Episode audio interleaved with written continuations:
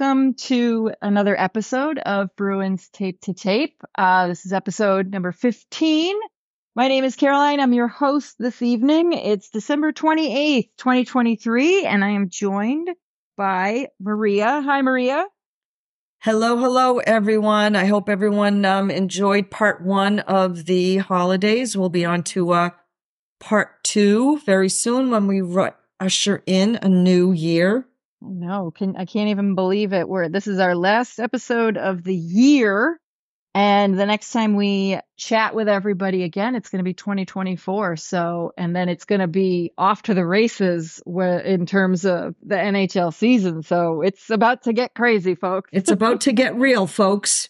Absolutely. It's like the very last little stretch before everything just explodes, right? Like it's the it's the week before Christmas, and then we're going to be on All Star break, uh, February break, and then it's trade deadline insanity mm-hmm. and race to the playoffs. Like it's it's going to be playoffs before we know it, and I can't even believe it. It's, it's this is this is the time when you start separating the men from the boys. Oh yes, and boy, is it getting interesting uh, just across the league. Uh, seeing how the standings are kind of shaking out both in the East and the West. Um, you know, it seems surprising. I know we've talked about this the last couple of uh, episodes where we don't feel like the Bruins have been playing particularly well, but it all that matters is that everyone else is playing just as poorly. And in the East, that's absolutely the case. While the Rangers have clearly uh, taken hold of the top seed uh, in the East, uh, there's really no contest between first place and second place and beyond in either division. Uh, the Bruins are sitting on top of the Atlantic Division with their 46 points ahead of the Panthers with 42 on this day. So that's a little bit of a that's a little bit of a gap. Uh, and the Rangers are eight points ahead of the Islanders at 49 points. Uh, but it's interesting out in the West, a little bit of uh, competition happening there in the top three uh, seeds for each division. So uh, we'll see how how things uh, shake out over there. We we we keep an eye on them. We keep an eye on what's going on over there, right? And and who who in their right mind would have had the Vancouver Canucks oh sitting in in the number one spot in the West right now. Now, you know, it's again, it's it's still anybody's ball game in both conferences, but um that that's got to be um a significant surprise. Yeah. To, to anyone across across the league who's who's paying attention to what's happening in the National Hockey League. They have but, the uh highest uh, goal differential at 46, which is insane. Like insane. What? Yeah. what who are these people? But uh, we're here to talk about the Boston Bruins. Yes, we are. And we've had a bit of an up and down uh, week. So let's set the table. A little bit of housekeeping. First and foremost, we don't actually have any idea what's going on with Matt Grzelcyk. We don't even think he's actually on the injured reserve in any official capacity. So we have no, no idea. He's listed as day to day, day to day. And then with Forbort, I think uh, we will be definitely excited to see him come back. I'm anticipating, based on some comments made by Monty, that he's on target, he's on schedule for him to be coming back on the first uh, game slash day that he's eligible, which I think is the first one of the new year. Um, so he's coming back soon. Maybe by by by the next time we record, hopefully we will see him back on the ice. Um, and then we, as Bruins fans who get to watch the game on NESN with some frequency, got to experience a little bit of a change of pace in the play by play calling, where Jack Edwards was out on scheduled leave for a little bit of time. And we had, was it two games? Two games, Alex I believe. Yep. Um, you know, and don't get me wrong. I mean, I I love Jack's enthusiasm. I don't have a problem with any home announcer being as passionate and as excited about the game as as Jack is. Uh, but I was also I really also enjoyed Alex Faust, and I hope we see more of him. I hope we hear Yeah. more of him. I'm I'm I'm going I'm not going to be as diplomatic as you. That's I'm not gonna be as- That's my job. I know it's your job. Uh, You're the good cop and I'm the bad cop. but I am I am over Jack Edwards after hearing Alex Faust and his dulcet tones and his level-headed demeanor and approach. I just found the game so much more enjoyable to listen to. Yeah. It's Well, just the speed, and I have nothing people- against Jack. I have nothing against Jack. And I'm all for, you know, I, I understand that there's homerism in any sport with a local play by play guy, but I think there have been enough kind of uncomfortable instances with remarks that Jack has made that I'm like, you know what? I'm I'm good. I'm Ready good with next- listening to Alex Faust. yes. I will say one of the things that I really, really enjoyed about listening to his play by play, uh, you know, as much as some of the comments that were uh, discussed in our Discord that he sounded like he was calling a game of golf. Although to be fair, the game that he was calling was painfully awful. So whatever. But uh, I really enjoyed how he engaged with Brick because Yes. I love it seemed Brick. very natural, right? I I wish we could hear more from Brick. And Yes. he engaged Jack talks him- too much. Yeah, he he engaged Brick a lot and asked his opinion and asked his take because Brick has a lot to say and he's very knowledgeable and he has some really fantastic insights. Um, and I really, really enjoyed that back and forth. That was probably the most I heard Brick speak during a game, especially like during actual play in forever. So we we we're big fans of Alex and we hope uh I believe we will actually be hearing from him again soon because I think there is a another scheduled absence um coming up soon. So we'll get to enjoy his as you called them dulcet tones soon. um but He was a refreshing change Yeah. of pace. it, it was a quick he was calling the game fast and i was happy for that. That's all else that's the least dis- diplomatic thing that i will say. That front um but so we're we're talking about uh, a few frustrating games and one that was i guess i'm going to call it a relief because we were looking at a four straight winless situation ahead of last night's game against Buffalo. And it wasn't just bad luck. It wasn't just, you know, the terrible puck luck that we often will see. Uh, as, as, uh, Razor and Jaffe both said in one intermission, uh, this was the worst game that they have seen ever, and that surpassed the Columbus Blue Jackets game that we already saw this season. So let's dive into it. Let's talk about that Jets game. Well, the, eh, rip again, off the all right, folks. This, yeah, yeah, yeah, yeah. You know, the, this game seems like it it took took place weeks ago, but it was just last week, right before mm-hmm. the holiday break, and you know, there there's not much to say other than the fact that the Jets were better than the Bruins. The Bruins didn't win many, if any, puck battles during the course of this game. They were dominated in the faceoff circle by the Jets. They were definitely outmuscled by the Yeah. Jets. Too, the, the Bruins had too many turnovers, particularly, you know, I don't know what's been going on with Hampus Lindholm, but he had a pretty miserable first period um, in, in that Jets game. And, you know, and again, the Bruins allowed a goal in the waning seconds of a period Mhm. where Morrissey scores with less than 10 seconds left in the first period to give the Jets a one to nothing lead. Mhm. Um, and it just, we had a comment from someone that we engage with in our Discord, who's very knowledgeable, um, listener Shaz, who said that, you know, the, the D just couldn't stop the Jets from getting into the zone. And then they couldn't get them out once they got in there.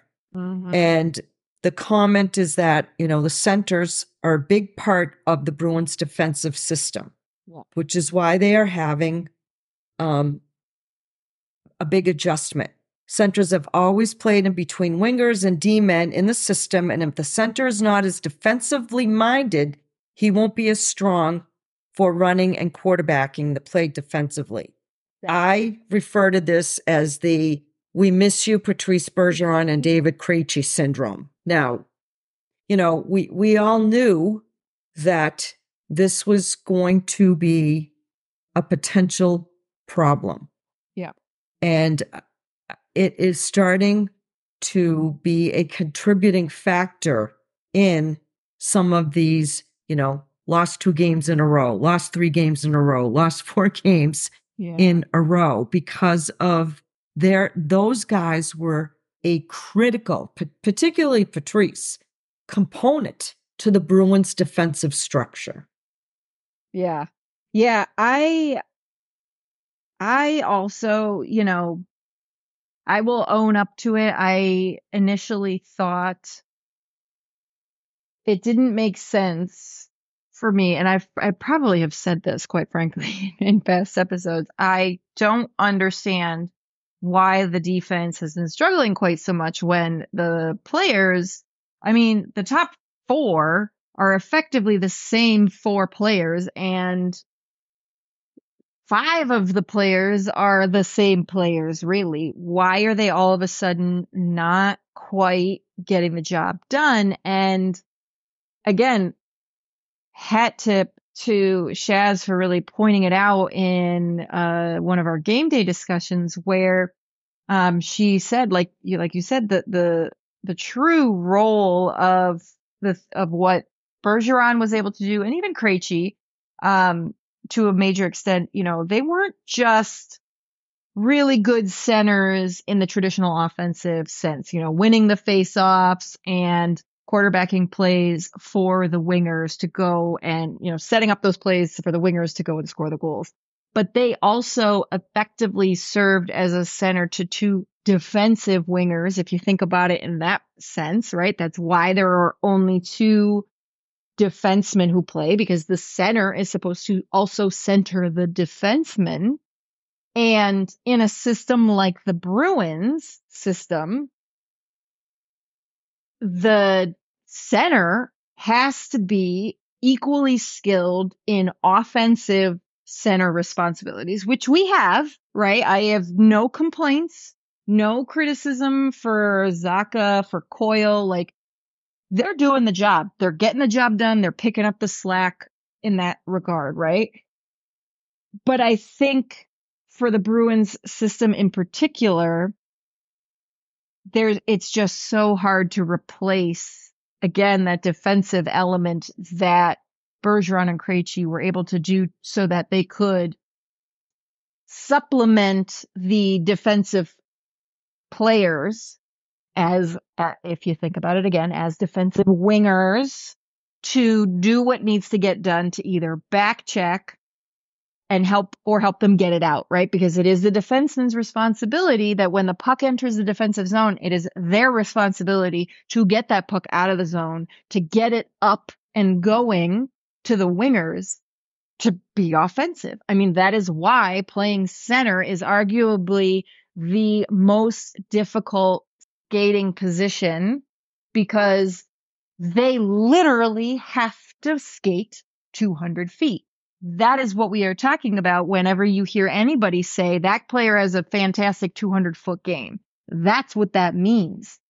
And as much as, again, Charlie Coyle has picked up major slack in uh, uh, the face-offs. Highly impressed, love him, and he's really picked it up on his offensive game. Same thing with Zacha. Neither of them plays a 200 foot game, and unfortunately, because of the Bruins' particular system, that has become obvious in the fact that they can't quite support the defensive players in the same way that our other centers had in the past. And you know what's really frightening about some of what you've said too is yes, you know, Coyle is, has has been very very good in the face-off dots. Geekie's coming along in the face-off dots. But there are instances that even when they win the face-off in their defensive zone, mm-hmm. they're still coming under siege. Mm-hmm. There's there's something that is disconnected um, in their ability to not only win the face-off, but ensuring that you have a plan of what you're doing with that puck right. when you win the face-off. Yeah. And it's not just right, it's a combination of things. It's not just winning the face-off in the defensive zone, which is incredibly important. And it's not just as simple as oh, they have to clear the puck, right? We we yell at our TVs every single game, guaranteed, where we're shouting, for the love of God, clear the puck. It's not even clearing the puck, it's being able to have control over the puck while you're in the defensive zone and be able to take it out in a controlled manner. And that's that's what's not happening. And I don't know what the answer is, Gray. I don't know that there is a player out there who can fill that particular gap. You know, I, I hear all the time, and I'm sure you, especially listening to the uh, Boston media that you listen to, where people love to complain. They're like, oh, we need a 1C. We need a 1C. Look, we have a great 1C on the offensive front. I have no complaint. I Patrice Bergeron's doing great. Right. Don't, you're, that's honestly not the issue. Like to right. say that all we need is a one C is very no. simplistic, much more nuanced right. issue. That's right. not right. the issue. And realistically, you're not going to be able to resolve that. No. I don't believe this season. No, just because of the salary cap situation that most of the t- teams in the league are in right now. But also, I, I just don't teams... see any big deals being right. made in order to and and and what are you going to have to potentially give up? Give up. We're we're going off on a on a tangent I know, I here, but um, to to your point, it's very easy for people to say, "Well, they should have signed this person. They should just go out and get it." Right? No. What, what do you think? This is a monopoly game that we're playing right. with monopoly money here? But also, how many other teams in the league play a system like the Bruins. So we're not just talking, oh, you got to go out and get a better center. No, no, no, no. The center, if you want to talk about going out and getting a, a new center, whether it's at the trade deadline or signing over the summer, should the the cap raise as much as we are thinking it will raise. I don't trust the league yeah, when it comes to that to, anymore. Right. You yeah. have to find a center who also is excellent on the the back end as the front end, right? It's it's not just about what center can quarterback those forward plays. And like literally, I would I, I ask our our audience, our listeners, what other team plays in the style that the Bruins play?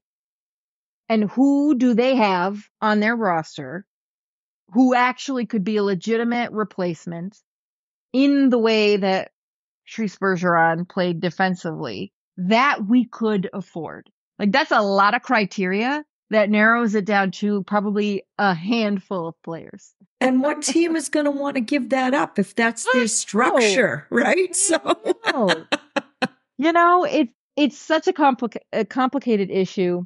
Um and I guess the the moral to the story is is this is not a prob this is not a problem that's going to be easily remedied. No, I, I it's not going to be remedied th- this season. As far as that, that's just my my belief. Perhaps in the off season, mm-hmm. um, but for right now, these are these are the pain points mm-hmm. that we're going to have to deal with mm-hmm. throughout the course of the season, where you're going to see instances where this Bruins team is going to win two or three games in a row, and then they're going to hit a little snag or a bump where they're going to lose three or four games in a row. Right. Now, if if they can weather the storm Mhm. in doing what they did with this last four game losing streak, in that you come out, okay, so you lose to the Winnipeg Jets,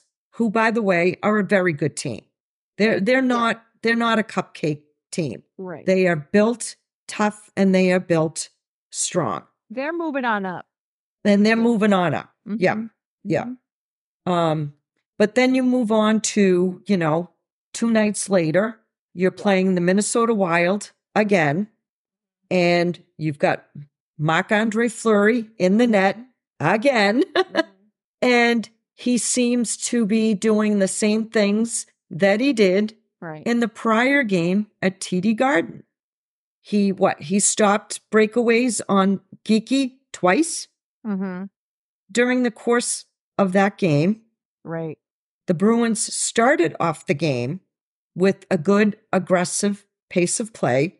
They seemed to be moving the puck up the ice quickly.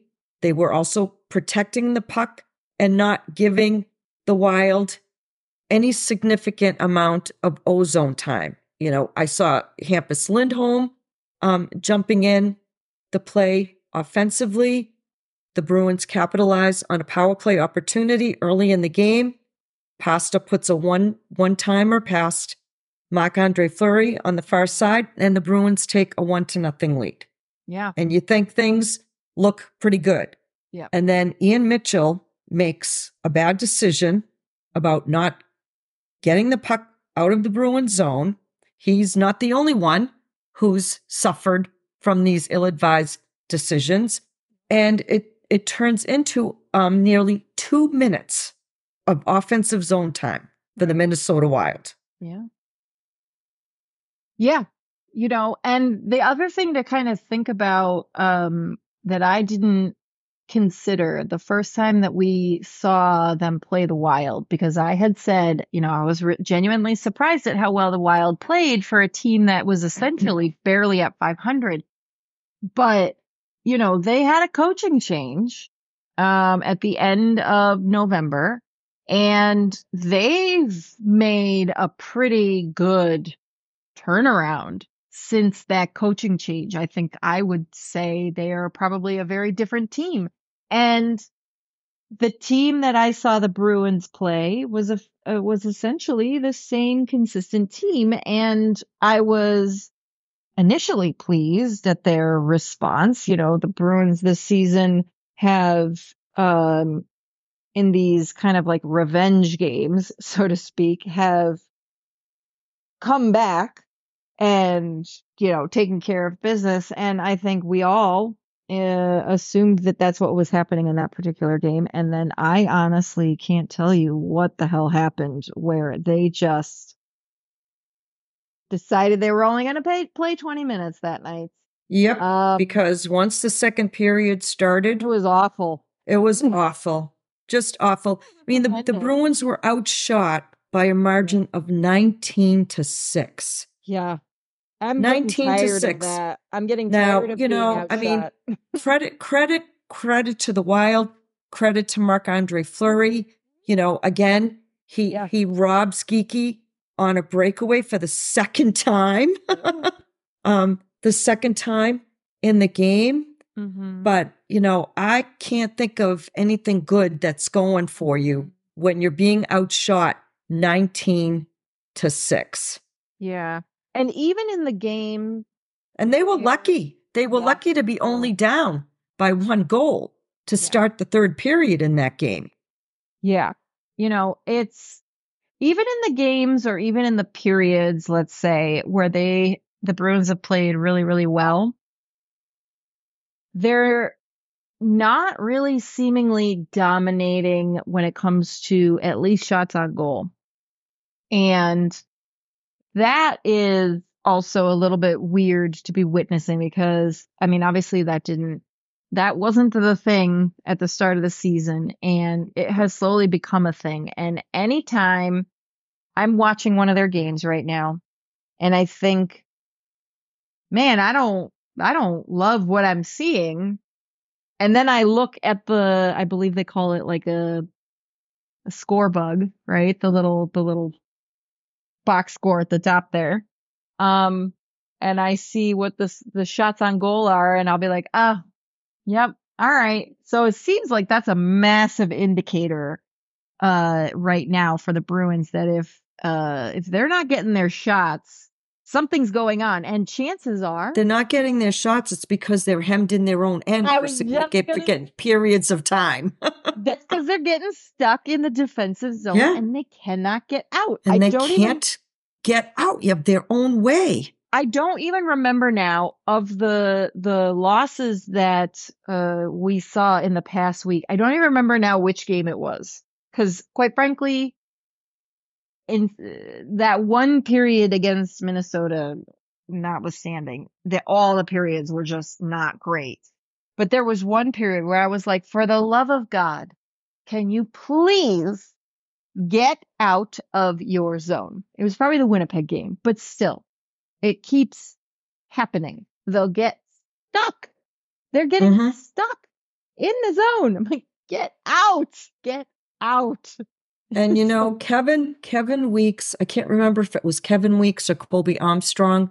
Mhm. It might have been both of them who, prior to the game last night against Buffalo, which was a TNT broadcast, Mhm. and it was during the pregame where they both were in agreement that were it not for the goalies for the Boston Bruins, would the Bruins be No, at, at the top of the standings right now? no, No, likely not. Likely not. no. And I will say, I, I, I, I cannot recall if I actually said this officially in recording, but I know I have told you this outside of recordings. Uh, when it comes to our goaltenders, and especially Jeremy Swayman, this is Jeremy Swayman's year. And I will tell you, everybody needs to be keeping an eye on this young man because I, I mean, God forbid, like knock on all the wood, touch all the wood, pray to all the saints, whatever you will, that he continues to have the season that he is having because A, this is a contract year for him. Uh, he took the team to arbitration last season. I said before free agency even started, because he was unrestricted last year and they gave him a one year contract because of the cap issues, whatever. This kid deserves a Jake Oettinger uh, contract. And everyone thought I was crazy. And I said, no, no, I see what he's doing. I can see where he's going. And so, you know, they, they came to agreement. They went to arbitration, whatever. I tell you, this year, I'm putting it out there today, December 28th, 2023. We get to free agency. Bruins will be insane not to sign him.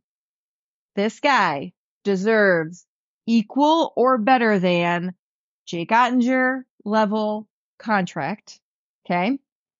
It's there.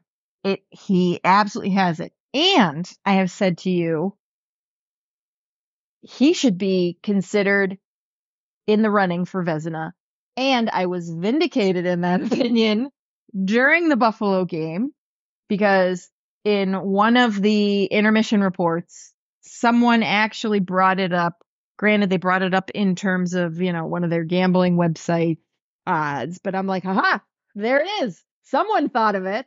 I'm No, not the only one he's- who's thinking about this. And this is insane to think about considering he, Ullmark, Vezina winner last year, still just as good last year, uh, this year as he was last year. And yet, in my mind, of the two goalies, Swayman is the Vezina candidate. That is how blessed we are with these goals. Carrying No, and I. I think he's definitely going to be um, in in the com- in the Conversation. conversation and, and given 100%. some some consideration. If if not, then there's there's Mm-hmm. Something wrong. definitely something wrong with anybody who has a vote Mhm.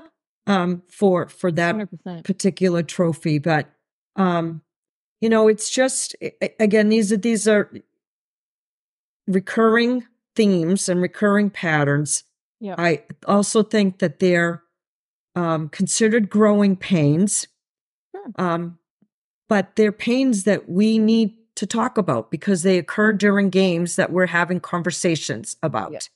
And so, you know, we're here to talk about the good, the bad, and sometimes the ugly. You know, we've had a couple of ugly games, Mhm. um, one of which was, you know, back in November Yep. where the Rangers spanked the Bruins. This Jets game to me was another smackdown. Yeah.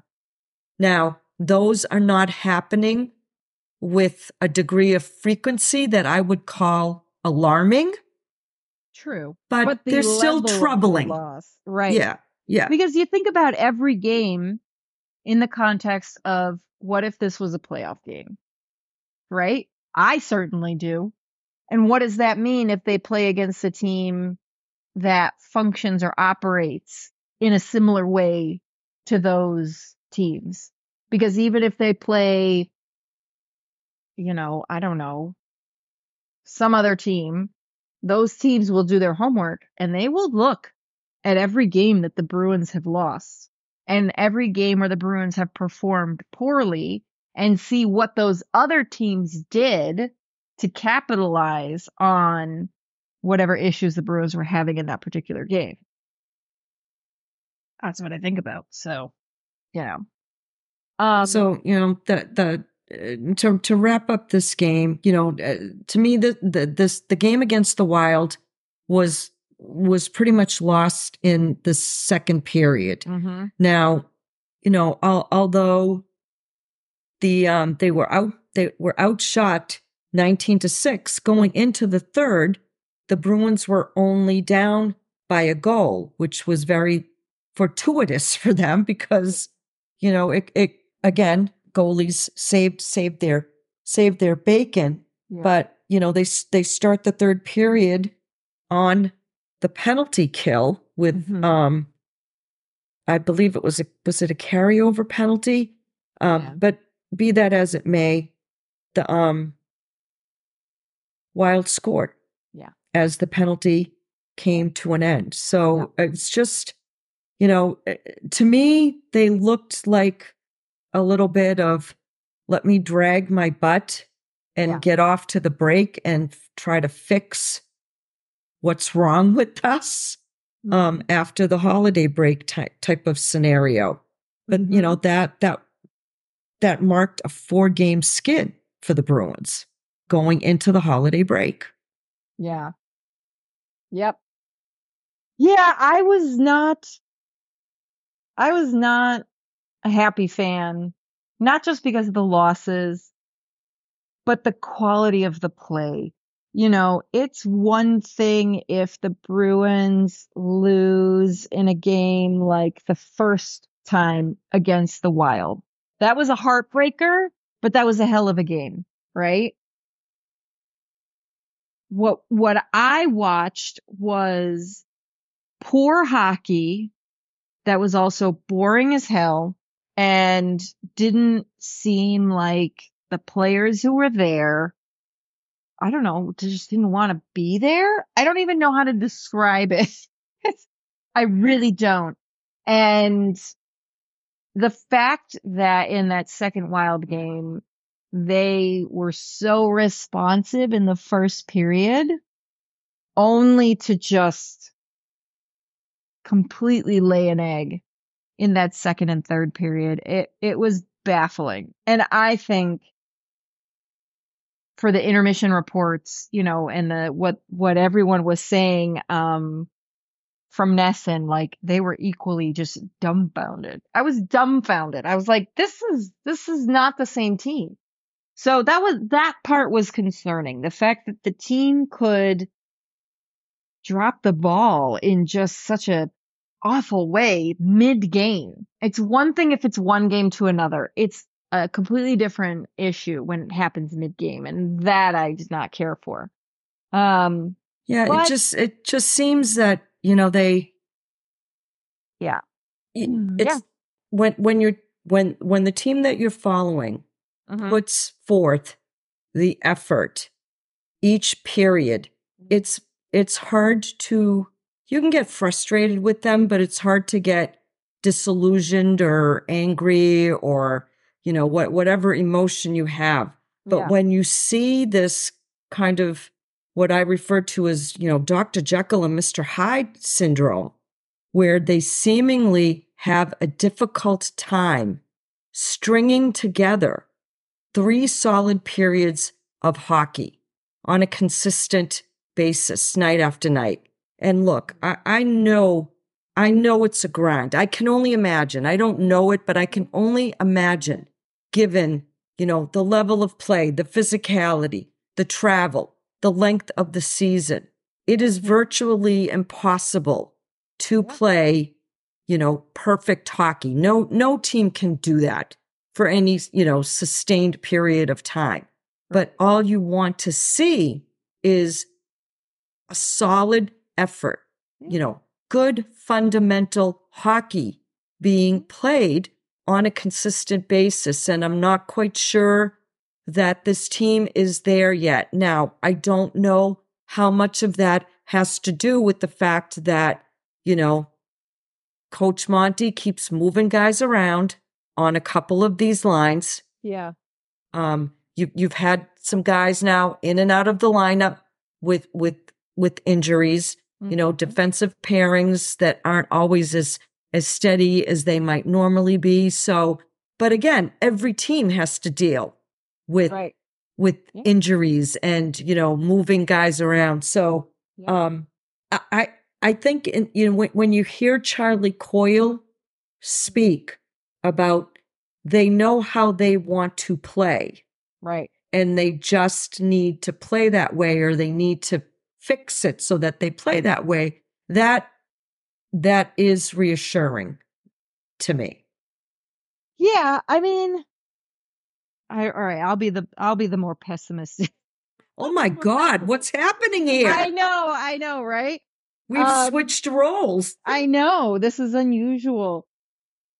I guess I'm irritated enough because I feel like I've heard enough interviews with all the players and the coaches saying the same thing over and over again. And it's the literal same thing that I shout at the TV, you shout at the TV, we all shout at the TV.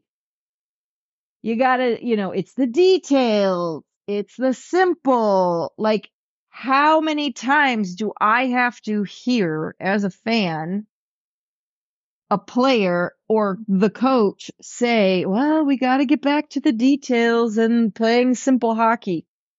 Great. Can you please just do that?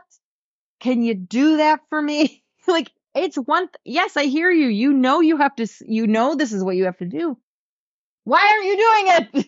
I don't know that's just a pet peeve of mine where it's like for anyone to say like yeah i know i gotta do this better cool do it then. I don't know. That's just a huge pet peeve of mine but that aside you know that's one thing you know that's their that's what they gotta kind of deal with and figure out. Uh i know what i'm about to say is about to set you off so everybody strap in. Uh the other challenge that the bruins are facing and and again i'll go back to my my my normal diplomatic role uh questionable whether or not it is uh because they are the bruins probably i will say probably the officiating over the last month has had a very noticeable and detrimental impact on the outcome of the games. And I don't necessarily mean like, oh, you know, they're on the PK all the time. And so, you know, they're getting goals scored on them because it's PK. What typically I see as a fan, if the Bruins are going, are consistently getting bad call after bad call after bad call, their mental emotional response to that is not very measured and rightfully so, right? It is a it, hockey is a very passionate game, and I don't completely, you know, fault them for getting a little over emotional about all of these calls. Um, because I think any team getting as many bad calls as they have would it would be hard pressed to not respond in the way that they respond.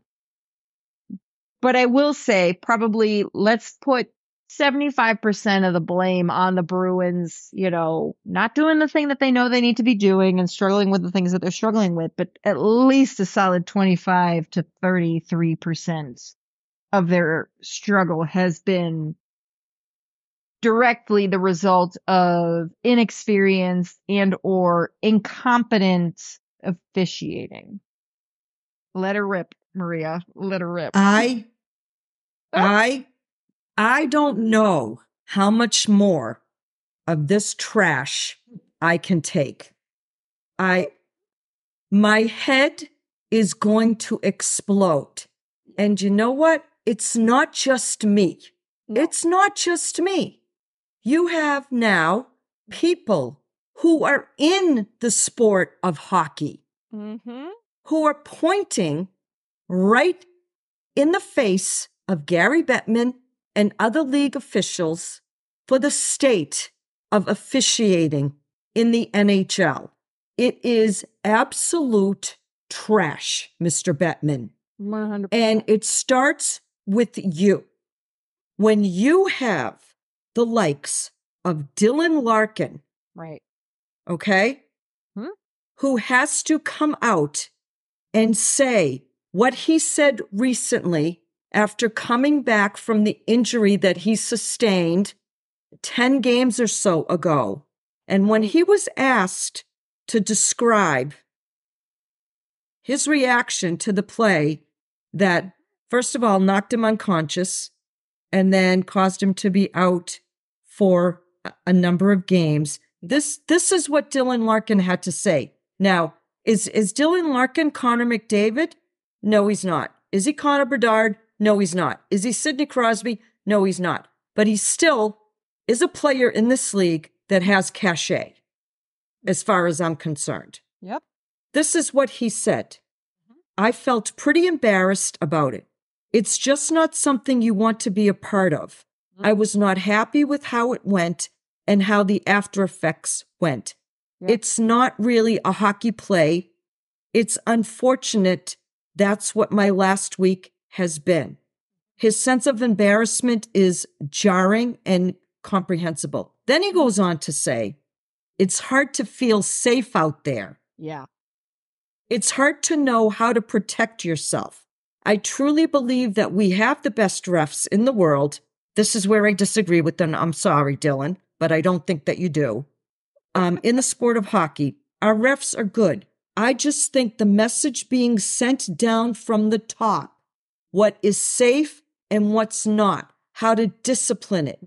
There's a lot of questions there, and it's kind of scary as a player. Mr. Bettman, I hope, I hope that hearing this keeps you awake at night, you smarmy little worm, because this is the lengths to which you've gone now, mm-hmm. because you're forcing your officials to call ticky tack bullcrap penalties in order to put forth more power play opportunities, in order to put forth more scoring, in order to make your game more entertaining. You Right. can take it and shove it. Right. You know, and it's, I'm really curious because that's the thing that I always think about. Um, I don't know why it, I just always go to the idea of player safety because this game, and maybe it's because I have a kid who plays. And so I'm just thinking safety all the time. But, you know, I think other leagues are much more aggressive when it comes to enacting immediate safety policies, right? You know, so you know, we just look in this past year how quickly all the other leagues have responded to the Adam Johnson situation. Um, you know, when it comes to things like CTE, I, I don't know how there is a question at all about its the reality of CTE. Um, even if for some reason a person were to think that it's not real, um, I think we can all agree that hits to the head are a bad thing. you know, and I just, when I think about what happened to Dylan Larkin, you know, that was kind of a freak accident. He's had a little bit of a history with some issues, but regardless, um, you know, well, clearly Dylan Larkin doesn't think that it was an accident. No, no, no, no. Based no. on I his comments, so either. No, no, the no. Fact I know that he it went it, down it, so fast. Right, um, right. Probably was related to some of the issues that he's had, but regardless, like no player should ever have to get a basically a cross check to the neck.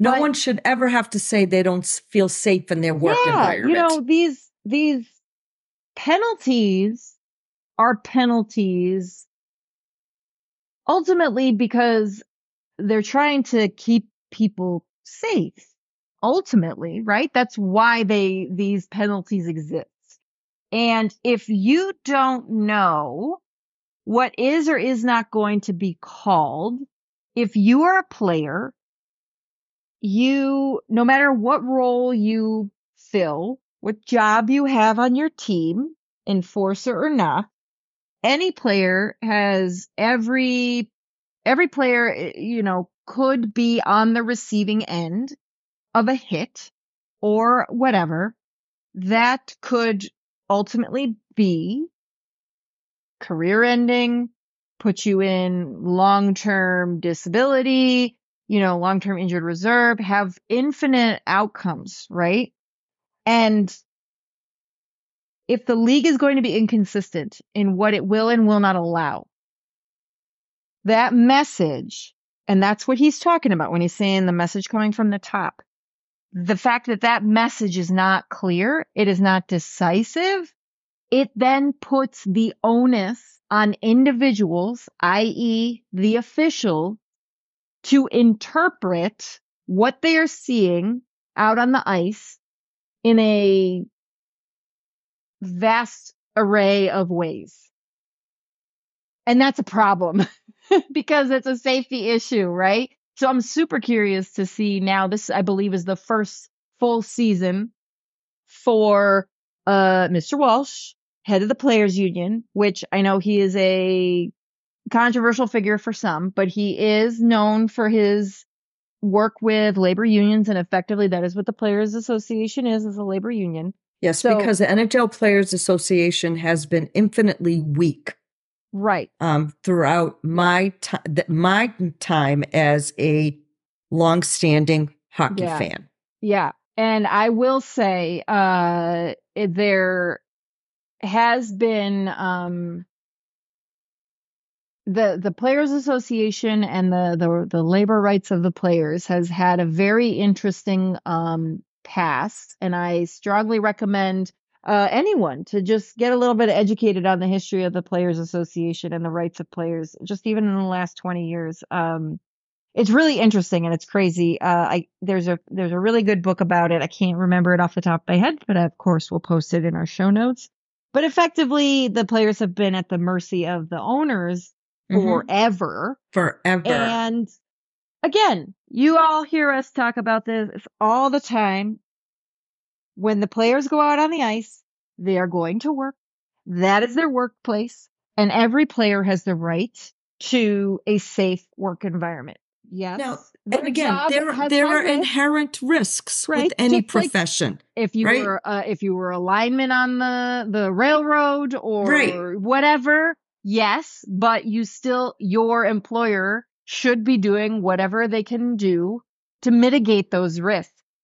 And it is not surprising to me that a player like Dylan Larkin um, feels that way. And I applaud him for coming out and saying those words out loud because it's important for people to hear because I think people forget uh, that they're not just entertainers.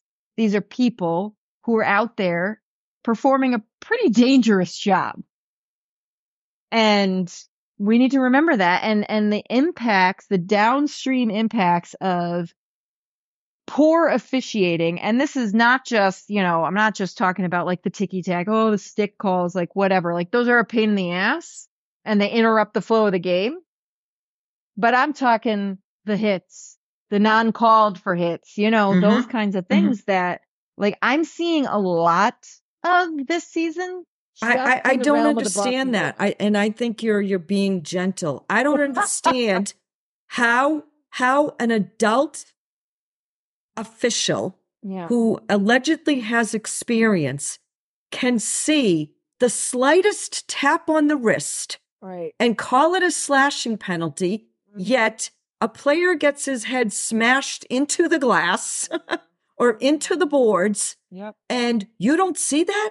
Right. You don't see that to make a call on it? Right. It's it's trash. Right. It's absolute unmitigated trash. Right. And the league needs to start being held accountable for it. Officials need to start being held accountable for it. Just just in the game, Right.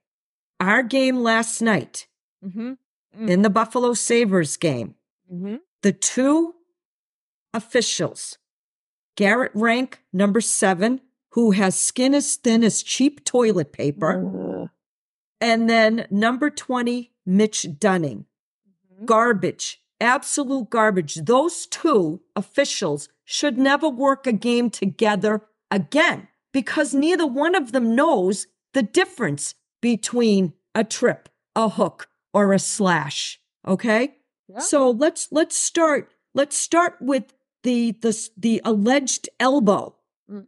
that was called on Brad Marchand where okay he thought about elbowing the Sabres player but then thought better of it and wound up pushing pushing the Sabres player with his shoulder and he gets called 2 minutes for elbowing has something to say to the official, and that would be Garrett Rank, Mr. Toilet Paper Skin, who then compounds his own mistake by adding two more minutes and giving Brad Marchand four minutes. So Brad Marchand loses his mind in the penalty box, throwing his water bottle. I don't blame him. At one point, you can see him, you know, mouthing, and I could read lips pretty mm-hmm, clearly mm-hmm.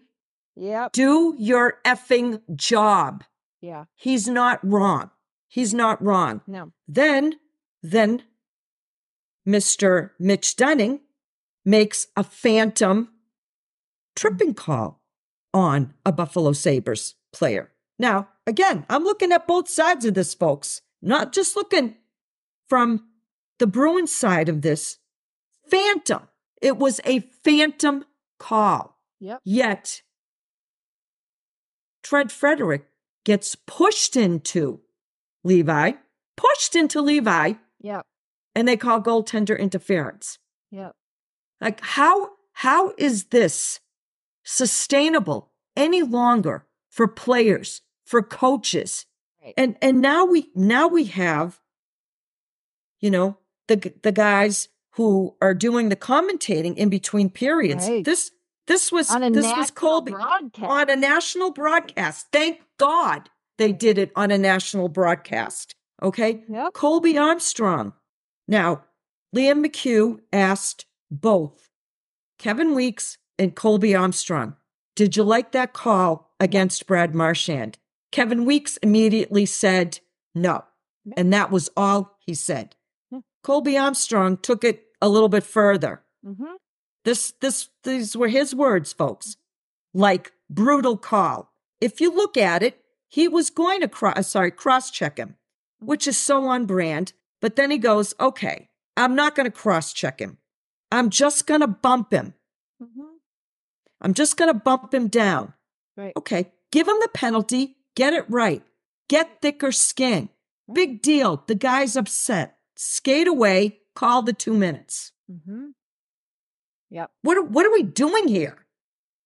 I don't know. And that's the piece that irritates me to no end. You know, I, I, I spent a, a little part of my career as a residence hall director. Now, if anybody out there, whoever went to college or works in student affairs knows, that is a job that can be a, a tough job where you oversee your RAs, but when you're on call, you sometimes have to respond to belligerent students up to no good, right?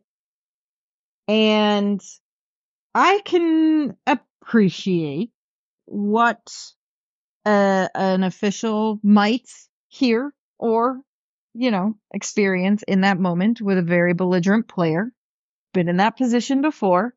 Um, but I tell you what, in any job that I've ever had working with college students, uh, it was never appropriate for me to punish them because of how they were responding in the moment.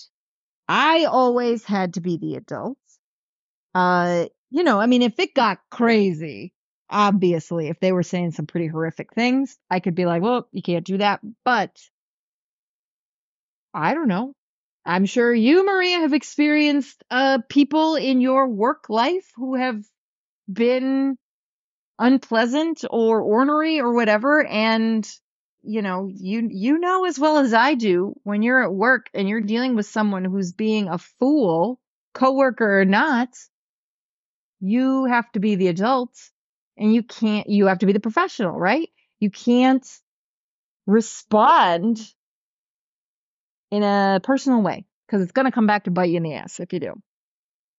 It just it drives me absolutely bonkers it's when an the, official the, responds yep. like that. Yep. You're chirping at me. I'm going to throw on two minutes. Yeah. Uh, Eric Johnson. So you're tripping at me because I totally, yeah, I totally screwed up. Right. But I'm going to make you pay the price for that right. screw up. Right. I'm sorry, every player out there, whether or not you screw, you could have screwed up or you could have been absolutely right. And the player could be disagreeing with the call. It's well within their right to bitch and moan out there about the call. That's totally fine. That's their, that's their prerogative just as much as it's your prerogative to make the call when you see them and when you see fit. Right? So to all the officials out there, put your big boy pants on, be the adults, and just ignore the players who are com- chirping at you. Like, get over yourselves because now we're talking about an abuse of power because you're in a position of authority where you can say, because yes. you as an individual, as a person, if what you want to say to someone like Brad Marchand, who let's be honest, will always have already a strike against him. You no, there's definite. It's not even that. There is definite bias. There right. is definite bias towards Brad Marchand, and I'm sick and tired right. of hearing from people. Well, that's because he has a reputation. That's because no, he's cleaned up his reputation. People, right. he's now the captain of an original six team, right? And he deserves respect based on that. And like, look, I understand you have this bias and you would love nothing more to just have that personal satisfaction to say F you to Brad Marchand. I get it. I can recognize that. However, you are an official. You are in a position of power. You are in a position of authority. With great authority and responsibility comes great power. And the fact that you can have a direct impact on the game in this way. It's shameful that any referee would ever dare to let things become personal and tack on extra minutes or whatever because someone is chirping at him. Yep. That yep. I think would be a real easy way for Bettman to say from the top, Hey, we're going to control, we're going to do our best to control for this bias. And you, you can't do that anymore. You can't do that anymore because I think that's bullshit. And I think it is and has a negative impact on the game. It serves no purpose. What does it do? What does it do? It does nothing. It doesn't, it doesn't. No, it, it takes away the, the focus from these He's athletes serving the time. Right. He's already but, serving the time. This is your own personal vendetta. Vendetta. feel good that you can stick it to the player. But right. you know what? Again, grow the hell up. Be an adult. Yep. Like, is this how you talk? Is this how you respond to your kids? Like, if you've got a three year old who like has no social skills, doesn't understand how to exist as a human being barely, and if the kid spills their milk all over you, what are you going to do? Throw the kid in their room and ground them forever because they, they like you just, you tell them to not do that again and you make them clean it up. That's the punishment, right? Whatever. Like that's how you respond. This is just, I hate it. I think it kills the game of hockey and it's, it's a black mark on the game. There. Well, I'll, I'll be I'll be very curious to see the I'll be I'll, I'm going to be watching the Winter Classic with a keen eye mm. towards the level of officiating because that is, that is a big deal for the, for the mm. league. And if they have garbage to to me the dam is getting close to breaking. Players, coaches um are reaching their breaking point with this trash. Yeah. Okay? With yeah. this and we and we can say whatever we want, Mr. Bettman, and you can't find us. So you know what? Suck on that for a little while. yeah. Okay. It's an but embarrassment to the league. It's an embarrassment. Yeah. It's an embarrassment for the league. It's it's a disservice to these players yeah. who, you know, night after night give not only 100%, most nights they have to give 110% because of the nature of the physicality and the speed and the pace of mm-hmm. professional hockey. And this is what you give them. This is how you reward them that you give them trash officiating. These officials don't even know what a trip is. They don't know what a slash is. They don't know what a hook is. They don't know what an elbow is. They're just raising their arms and they don't even know why they're raising their freaking arms. Right. Right. Yeah. It's it's just really frustrating as a hockey fan to witness this kind of just absolutely awful awful officiating. It's I don't I don't even know like I couldn't tell you how to fix it. I I I don't know. But it's pretty awful. Um, they the, the the easy way to fix it is, okay? Mm-hmm. You, they need to start de-emphasizing the ticky tack shit. Okay. Mm-hmm. All right. It's, it's, you got to you got to get rid of it mm-hmm. and focus on the real penalties that are happening during a game that right. justify, okay, real justification for double minors, right. real justification right. for major penalties and game misconducts. Okay. How about just start with that? Right. Yep. Yep.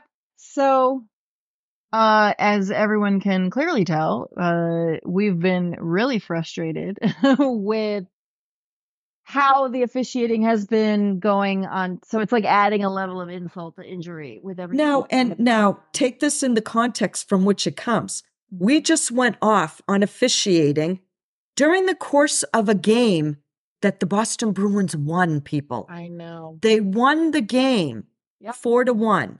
They played a very good game from start to finish. The Buffalo Sabres are the Buffalo Sabres. I get it. You know what? But it was it was the landing spot that the Bruins needed to to to break the four game mm-hmm. losing streak. Mm-hmm. But their specialty teams were the stars of the game. 100%. The the penalty kill and the power play, that's what won the game for the Bruins against the Sabres last night. They they won puck battles. They they they killed off that 4 minute that 4 minute penalty that was issued to Brad Marchand in the 1st uh-huh. They they killed it off. The but the Sabres power play was virtually useless yep. virtually useless. Yeah. Um, and to his credit, Brad Marchand came out of that box like his hair was on fire. he was all over the ice. Yeah. So he, you know, he took that time to remotivate himself, right? And I think the Bruins saw that and they just followed his lead throughout the course course of that game. Yep. Charlie McAvoy had two power play goals in that game. Now, guys that we had been, you know, kind of thinking about calling out, um, Jake DeBrusk, Charlie McAvoy, Hampus Lindholm. We needed to see more out of those guys. Yeah. Um, Jake DeBrusk had a couple of assists in this game. Charlie McAvoy was pretty active in the game. Hampus Lindholm had himself a good game as well. Yep. So Yeah. just what the doctor doctor ordered was a game against the Buffalo Sabres. Yep. So, you know, we've got a couple of uh games coming up um in the next week. Uh a rematch with the Devils. The Devils uh game, the previous game that they had, they it was a good one. Um so I'll be curious to see how the Bruins respond to that previous OT loss. Um, you know, Devils are always dangerous. They've got Jack Hughes. Like you can't ever count them out for as inconsistent as their goaltending is. Um, the Bruins are going to have to either figure out how to neutralize some of those star players, you know, Hischier, all those guys. Um, but also just get out of the stinking zone Mhm. and then they're playing Detroit, which is a is a team that they've uh, really struggled against because they are a fast team that has been able again to neutralize the Bruins' offensive players. So that'll be an interesting game um, to see them play against, and And that's And a it'll be the five o'clock. That's a five o'clock start, folks. So it doesn't. It will. Um, it will be the the, the right uh, pregame activity to lead you all into your New Year's Eve festivities. Absolutely. So it'll be another kind of uh I don't know, bellwether game, I think against in particular against Detroit. Uh because they've played them already a couple of times, so I want to know if they have learned anything from their previous games against them and also what have they learned in recent games period and how are they going to bring that into their into this game? Yeah, it Um, would it would be nice to see them build on the all the good things they did in the game against the Sabres, which were, you know, to win puck battles, manage the puck well, um, minimize odd man rushes, Yep. which Yep. has been an issue for this Big team. time. Odd Yeah. man rushes have been a have been an issue. So we'll see what they do. You know, I feel like uh this season every game is a little bit different. So there's no like expected outcome, I feel like, with each game for the Bruins this year. So I think anything could happen, quite frankly. Uh so we'll see. It should be exciting. Um and then around the rink, we got a couple of other little fun things to to Fun bring up. facts. Yeah, a little hat tip to Mika Zibanejad for his 800th game. I can't believe he's been in the league that long. It doesn't Right. seem like it's been that long. Uh, and Paul Maurice coached his 1800th game last night. Um, so that's that's a big deal. That's a big deal. So hat tip to those those folks. Um, and we'll we'll end the night on a fun little what the chirp uh story that we we saw if if anybody has social media and follows the Boston Bruins, I think we all know it was an adorable little story about Jeremy Swayman and Jakub Lauko getting stuck in an elevator, an old timey elevator on their way to Shattenkirk's house for Christmas. Um, just hilarious and adorable, and it happened to everybody, I guess. Yeah, the fire the fire department um ended up having to uh to come to their rescue and I believe that Charlie Coyle gave the members of that fire department a little shout out yeah, for for for saving his teammates. exactly. Very important because I do believe, yes, Jeremy Swayman was in net last night. So Correct. kind of important to get him out of there. but other than that, Maria, any final words? It's been an hour. It's it's been cathartic to yell and scream about these refs. Any final words? Um, did we want to um, let our listeners know that we'll have a little bit of a special episode that we'll be um, putting Yeah. out on the on the uh, Ethernet here soon?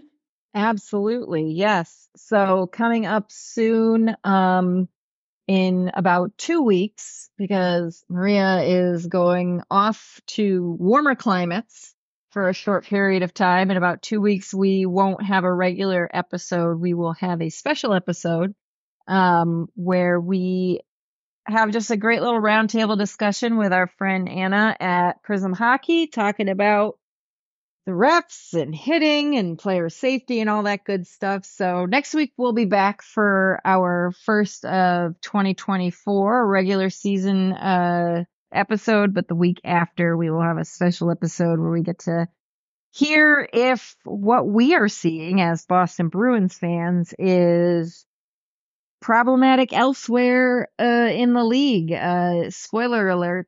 Yeah, kinda. Kinda, yeah. Yeah, kinda. And shout out to Matty Poitras. He's having himself Yeah. a World Junior tournament. Yes, he is. Yeah. Yes, he is. He's having a good time. So, uh, with that, all I'll say is what I always say: Go bees. Go bees and happy New Year, everyone.